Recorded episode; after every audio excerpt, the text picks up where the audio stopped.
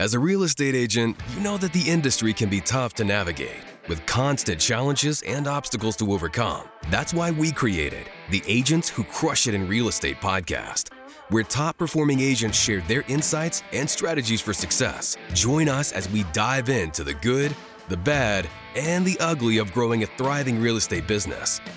Your host, Lindsay Favaza, will be your guide on this journey. So sit back, relax, and get ready to learn from the best in the business. Hello, and welcome to another exciting episode of the Agents Who Crush It in Real Estate podcast. I am your host, Lindsay Favaza, and today we have a very special guest who exemplifies what it means to truly crush it in real estate. Joining us is none other than Barry Jenkins, a seasoned real estate professional, a dynamic team leader, an inspiring coach, and an innovative trainer. Barry's journey in real estate began at the age of 18 and has spanned almost 2 decades, marking him as a veteran in the industry. He's not just any realtor, he's a visionary who has led his team at Better Homes and Gardens in Virginia Beach to incredible heights. But Barry's impact extends beyond just sales. He's a best-selling author of Too Nice for Sales, a book that has revolutionized how nice people can excel in sales.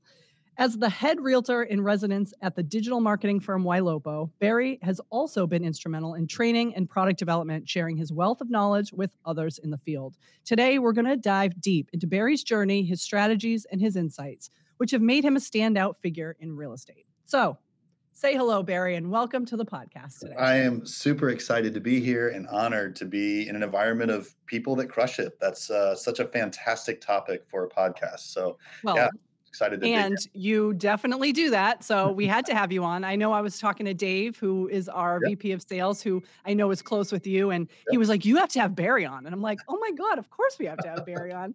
So I'm so glad it all worked out and so quickly too. So thank you for that. Yeah, absolutely. So take us back to, 2 decades ago when you signed up to be a real estate agent at 18. Why is that? Why were you so motivated at such a young age to get into this field? And do you have any regrets about starting so early? No regrets. I was managing a shoe store at night and bussing tables for lunch. And I had someone that had access to a lot of cash that said, look, you're hustling. I see you putting a lot of effort at 18. Have you ever thought about investing in real estate? And I said, no. And they said, well, look, if you find a property, we'll do a $100,000 line of credit with a balloon payment at the end of 12 months. You can buy it, flip it, and sell it. And I did not know what I didn't know, and I just did it like a typical 18-year-old kid. And I made maybe it sounded really good. It did, but I didn't know what could go wrong, and nothing did go wrong. But I just wasn't aware of the gravity, and so I just did it. I took the opportunity. I made $26,000 in 6 months, and I never looked back. And so for the next, 6 months, I bought a property for myself. I moved into it. That's when I got my real estate license. I was in college. I never stopped going to college, but it really took the wonder out of college because I'm learning marketing and management courses, and I just knew that wasn't going to be the track that I was going. So I finished it, but it wasn't really I wasn't all about it. And I got my real estate license. I did fine, just because from 2001 through 2007 it was so easy. You stick a sign in the yard, you'd get 8 or 9 leads. Digital marketing wasn't as popular as it is now. So it was really easy. And 2008 completely crushed me though. It wrecked me financially because the market changed, and I thought just by being diligent and consistent and doing the same things that I always did, that there was wisdom there. And I guess in some ways there was, but I never changed. And so I only made $1,000 that year. And that journey from 2008 through 2010, that really is what made the book. And 2011 is when I made my first $1 million as a result of the suffering of 2008 to 2010. So it really was that 2-year, 2.5-year period that changed my life forever. Well, and you said that in the beginning, you didn't know what you didn't know, right? And you were getting into real estate kind of blindly in a way, like not knowing what the risks were. So it sounds like when those risks came, you were that much more, you know, blindsided by the whole thing, which I'm sure a lot of realtors at that time were. Like you said, it was easy. Kind of reminds me of the last few years where it's like you put a sign on the ground and it's just going to sell magically. Yeah. You know, we just went through that again. And maybe now is the time for a lot of realtors who started then that are now getting that wake up call, you know? So, but it's very interesting that you say that, you know, you were kind of this green, like didn't know what you should be afraid of in a way. And then all of a sudden it just hit you. So tell me about those years, those 2 years, you know, what kind of got you through? Why did you stick with it?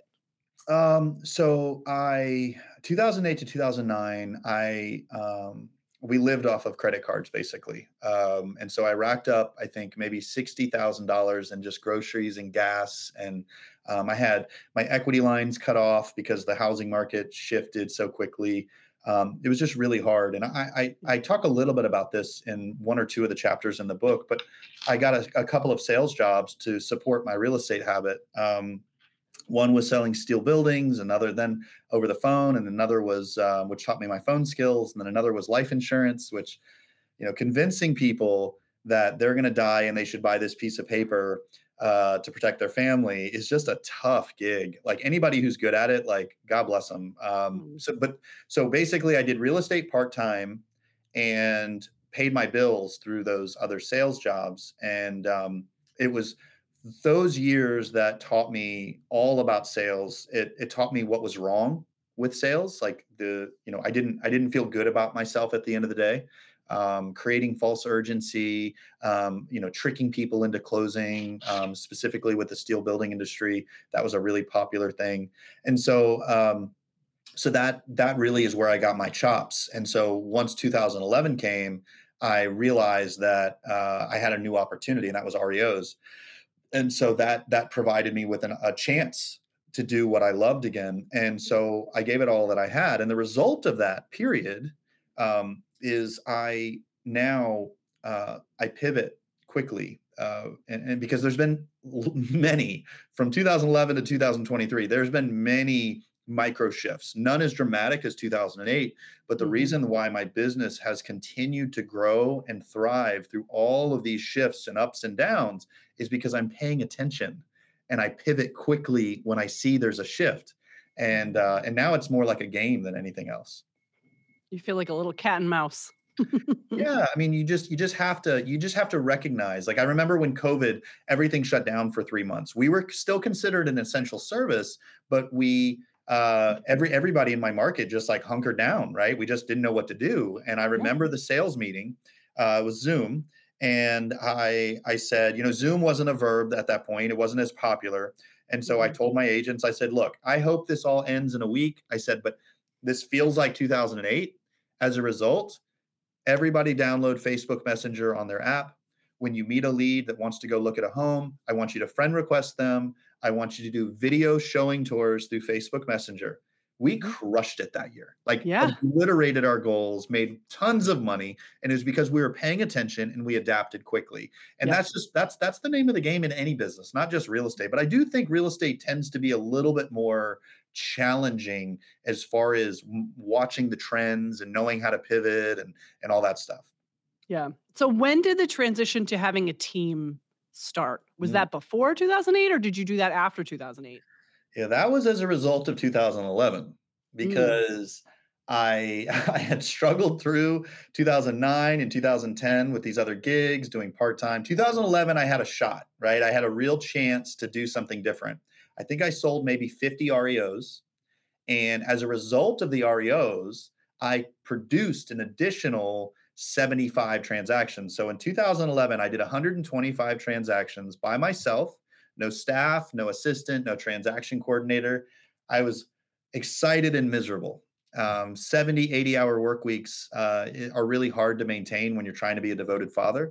And and so, you know, I said, I remember the moment. I was the number one agent in my market, and I was so excited at the Realtor Awards. They had like the screen, and like there was that 5 seconds where it finally showed number one agent. And for 5 seconds, I was elated. Sorry, yeah. I just turned my, we're going to have to edit this. I just turned my AI on with my hand gestures. Oh, no, that's okay. Sorry. So I was elated during those 5 seconds, but then it ended. Nobody's really paying attention. And as a result of that, I said, you know, that's not worth it. Being number one didn't satisfy me. I'm going to have to figure out how to pour into others. And serendipitously, right around the same time, I had three old friends from high school reach out and say, hey, I see you're crushing it. I'm in the food service industry. Hey, I'm an appraiser. Hey, I'm a contractor. Would you teach me what you're doing? I would love to learn the business. And those three agents are what started the team. And so that journey of building a team, mentoring agents has been a very hard one. My next book, I'm about halfway through with it. It's called Too Nice for Leadership. And it's the subtitle is a compendium of all my screw ups, because basically I've got 2 decades of screwing up as a leader. And that's what's made me the leader I am today.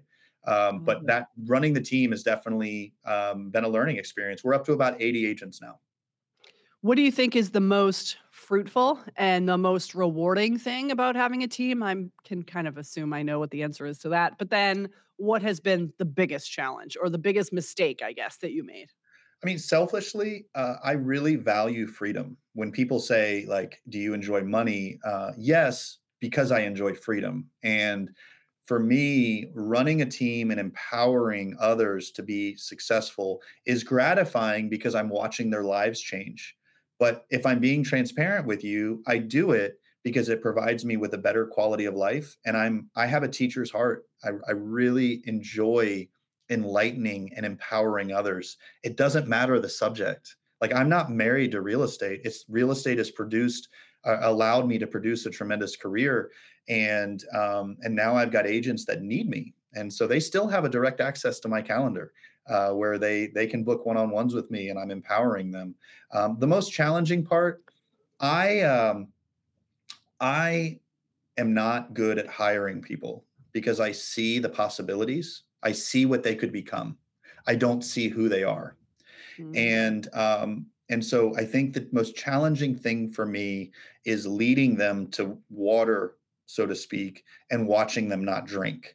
And so I call that out a lot. I tell them in group settings that, look, some of you are going to lie to yourself and say, this isn't for me. I tried real estate and it didn't work.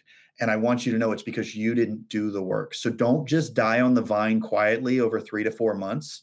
Just be emotionally aware and honest with yourself that you're not giving this your all. And then if you decide to leave, you didn't leave because it's real estate. You left because you didn't want to do the work. And I have found that 60% end up doing the work and 40% don't. That's normally the numbers. And so we grow off of those 60%.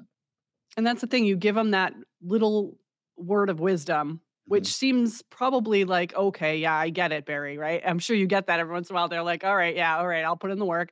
But then it's so true because if they do put in the work, you know that that's going to actually come, you know, something's going to come of it. And then once something comes of it, that's when they become, you know, addicted to that feeling and they know it works and now they're going to take off.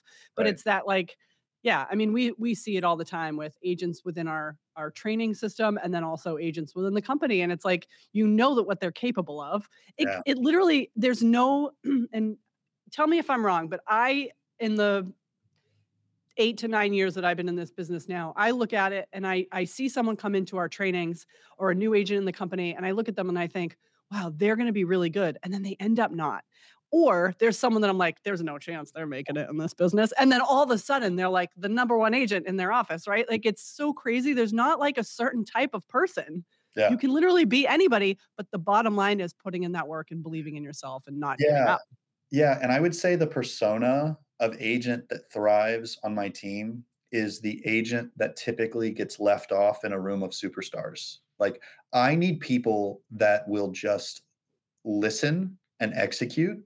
It might not be pretty. Candidly, they might not sound great. They might not have the look of your typical rock star. They might not have the car, but they do the work the way that I teach them.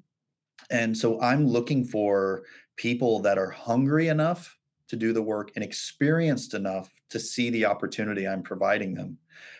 And I really, the last year of my life, I've really gotten into like therapy and learning about feelings suck. Like they just, it's much easier as a man to disassociate from them completely, but like there's moments in your life where you realize, and so I'm trying to impart that to my agents. And I'm thinking I can hear one of my agents in the one of the calling rooms next to me right now. He's brand new. He's 18, and he was before he made his dials a week ago. I texted him and said, "Look, before you make your calls, I want you to call me." So he said, "I'm getting ready to make my calls," and I had a 2-minute conversation with him. And I said, "You're going to call 100 people today, and 80 of them aren't going to answer, and 20 of them that do, 18 of those 20 are likely going to tell you to leave you alone. And you're only going to find 2. And I want you to know that if you find 2 out of those 100 attempts, you are going to have a thriving and successful business as a real estate agent." He called me later that day and said, "Barry, I got hung up on more times in my entire life, but I found 3 people that want me to send them information." And that made my heart sing, right? Because they're like, it reframed what could have been a really discouraging experience. And I just, I love that for him. That's awesome. Yeah. So let's shift gears for a second. Yeah. You're talking about having a team and writing now 2 books soon. You're talking about being a dad.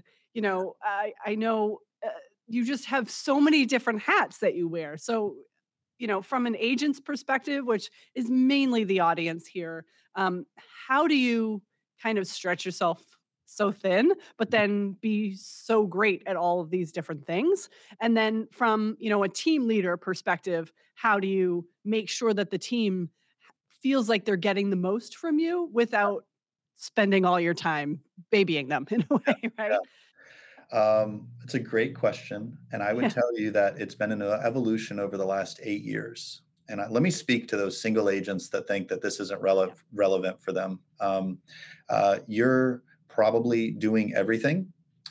You've gotten to the degree of success that you have because you're different. You care more than other agents, and that's what makes it hard to find help. Let's be honest. No assistant is going to ever care as much as you do about your business. And because of that, you're holding on to all the details. And I want to tell you emphatically that you have to let go to grow. Doesn't mean you don't care. It doesn't mean that you've let go of your business. It means you understand that your greatest value is doing the things that only you can do. And so I have learned over the last 8 years that the slower and the more intentional and more methodical that I am with my time, the more money I make, the more success I enjoy, and the more peace that I'm able to have in my home and my life. So when you say yes to something, by default, you're saying no to something else, right? So if you say yes to a 3:00 appointment with person A, you're saying no to a 3:00 appointment with person B. Choose wisely. And if you take what you want to make per year, like let's say you want to make $100,000 and you divide the 40 hours in a week over 52 weeks, I think that's like, I don't remember, I'm going to make up the number, but let's just say it's $130 an hour. Let's say that's $130 an hour times 40. And I know my math's wrong, but just hear me out for the example. If it's below $130, you need to start thinking about hiring someone. And my first assistant was in 2012. And I was so scared. Oh my gosh, I was so scared. She was $10 an hour.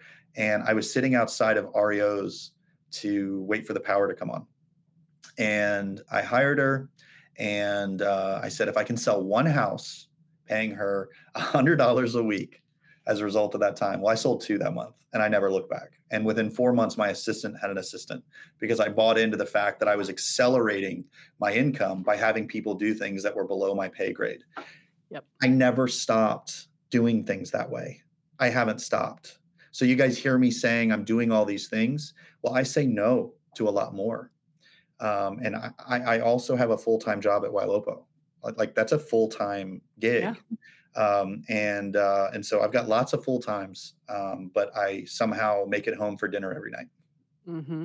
Well, That's amazing. And Congratulations, because it is a hard thing to learn, but you've done it very, very well. Thank you. So another kind of shift gear here is I want to hear the craziest, obviously, that you can tell. But like, what's your craziest real estate story? What is something that's happened that you're like, oh, this is a doozy? What's that story you tell at the dinner party? I helped a first-time buyer buy a home in a neighborhood with a high crime rate. And 5 years after she bought it, she was relocating to Texas. And so she asked me to list it for her. I listed it for sale. Someone from my church that I was going to contacted me about the house that I listed. So now I'm representing both sides. They understood what that meant, the implications from a legal perspective. I had a Chevy Impala.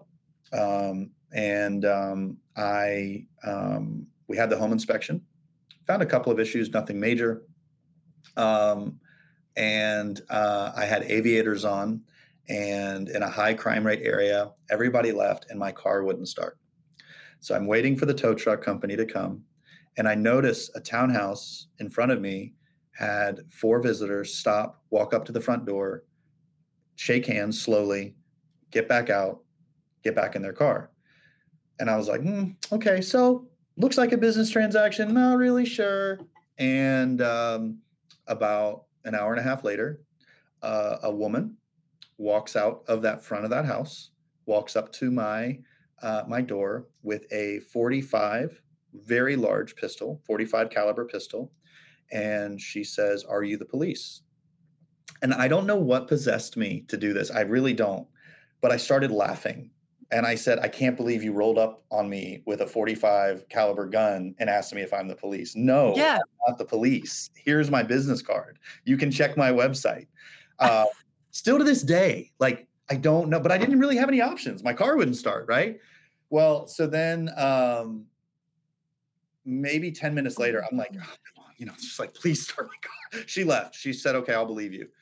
And my car finally— What was she going to do if you said yes? I don't know. But my car did start like 10 minutes after. Thank God. Calls me and says, "I thought you said your car didn't start." And I said, "It finally did. And I was getting out of there." You scared the crap out of me and I hightailed it out of there. So now I've got a situation, because now I represent both sides and I just you can't go back to that house. Well, yeah. And no, I did still go back, but I represent the buyer and someone walked up to me with a gun, right? So I got with an attorney because I'm like, what the heck do I do? Like, who do I tell what and when? Like, how do I disclose this? And at the end of the day, I made proper disclosure. I referenced the event. I encouraged the buyer to check crime rates. And just shared my experience without any anecdotes. Like, I had to be really careful, and they ended up buying it anyway. But like a year or two later, they sent me a picture of bullet holes in the side of their house. So I was really glad that I made proper disclosure, but it was a really intricate, convoluted scenario to be in. Can you imagine if you got that text after not doing that? Do you know what I mean? Like, your heart would have sank knowing that you had known that there was something. Like, you absolutely did the right thing. Doing the right thing normally is hard in the moment, and rarely do you regret it later on. Absolutely. Yeah. Absolutely. Wow. That is crazy. I've heard some doozies, but that's up there. Thanks. I mean, the Impala with the aviators. I mean, you were kind of asking for that. I was. It was a cool aviator too. Like, I mean, I know, right? Cool Impala. Like, I really, it was a good car. But yeah, it was. What year was this? I want to say like 2011, 2012. Was it like an old school Impala too? No. It was the new one. So, okay. I don't know how that works. I don't know if police officers get the new ones or what. But yeah, it was a newer, it wasn't the cool round one. It was the older one. Yeah. My brother, as soon as you said an Impala, I had a flash of the name Gladys came in my head, because my brother had an old school one with like the loud engine and all of that. And we named her Gladys. So I immediately was like, "Oh, you had Gladys." That's funny. All right. So I want to make sure we only have a few minutes left. I want to make sure I give you a chance to talk about the book, because I know Dave has said nothing but great things to me about it. I know it's off to such a great start. I know. How long ago did you release the book? About, I would say, almost 2 years. It's almost been. Oh, okay. So it's been out for a little while. It has. The first year, it did okay. We didn't, but I didn't advertise it. It's a self. Takes a while. Book. Yeah, it takes a while. And then year two, something clicked. Guys like Dave and other broker owners across the country, mm-hmm. after they read it, they started buying boxes of them and giving them to their new agents. And now I think we're over 25,000 copies sold. It stays in the top 10, top 20 on Amazon for real estate sales. And I think looking back, I think the feedback that I've got from it, that's part of why it's made a success. I write like I talk. So very, very standard. I didn't learn what a noun was until I was in my 20s. So like, it's hilarious that I even wrote a book, and it's just stories. And the stories are designed to help people recognize that, as nice people, we get off these sales calls without trying to close, without going for the appointment, without trying to overcome objections. And we think, I'm so glad I'm not pushy. And what I really try to help people understand is that they've actually become very selfish on those calls. They're more worried about their need to feel approved of and accepted, which are legitimate needs. But think about burdening these strangers on the phone, trying to get these strangers to like us. They're leads, but they're strangers. And we're talking about things, just trying to get them to like us. And it has nothing to do with the lead. It's all about us and our need to feel successful and approved of. When a nice person recognizes that they've been selfish, and they recognize that the most compassionate thing that they could do is challenge someone's thinking. When they say they're waiting a year, to not just say, okay, I'll call you in a year. Say, I think that's fantastic that you're planning ahead. How did you decide on a year? And you hear the person on the other end of the phone struggle through that answer, and you're able to say, it sounds like you're trying to figure it out. We should be meeting to go over this. This is the largest financial transaction of your life. So you recognize that you can come from this place of sincere service, right? Mm-hmm. Compassion, and you can crush it, to use your show's phrase, in this industry. You don't have to be the hardcore closer. And if I put the calloused. So there's two ways to do this. Either you're going to be calloused and decide, I don't care, buy or die. I'm going to close the sale, or I'm going to get off the phone and move to the next one. That's one door. And those guys do fine. Those guys and girls do fine. But the people that do it the way that I'm teaching, they outlast and outpace them 10-1, because the person you have to become to not care, it screws up the rest of your life. Yep. But if you can stay in this position of passionately serving people around you, you actually become a better human. That means you're going to run a marathon instead of a sprint. And with referrals, I mean, a whole huge part of long-term sustainable success in this business is repeat business. So it's like, that other churn and burn is not going to get you that repeat business. So I love that. Yeah. Well, we will make sure to put a link in the show notes so that people can go on Amazon and get that book. Make sure to follow Barry. We have all of his stuff. I always go to point and I never point in the right spot, but there you go. Make sure to follow him, reach out to him. He's a wealth of knowledge and such a nice human being. It was so great to talk to you today, Barry. Thank you so much. Yep. Awesome. Thank you guys all so much for listening. And we'll see you on the next episode of the Agents Who Crush It in Real Estate podcast. Thanks so much. Thank you for tuning in to the Agents Who Crush It in Real Estate podcast. If you enjoyed today's episode, share it with your friends and colleagues and leave a review on your favorite podcast platform. If you're interested in being a guest, email us at info@crushitinre.com. Thanks for listening, and don't forget to crush it in real estate.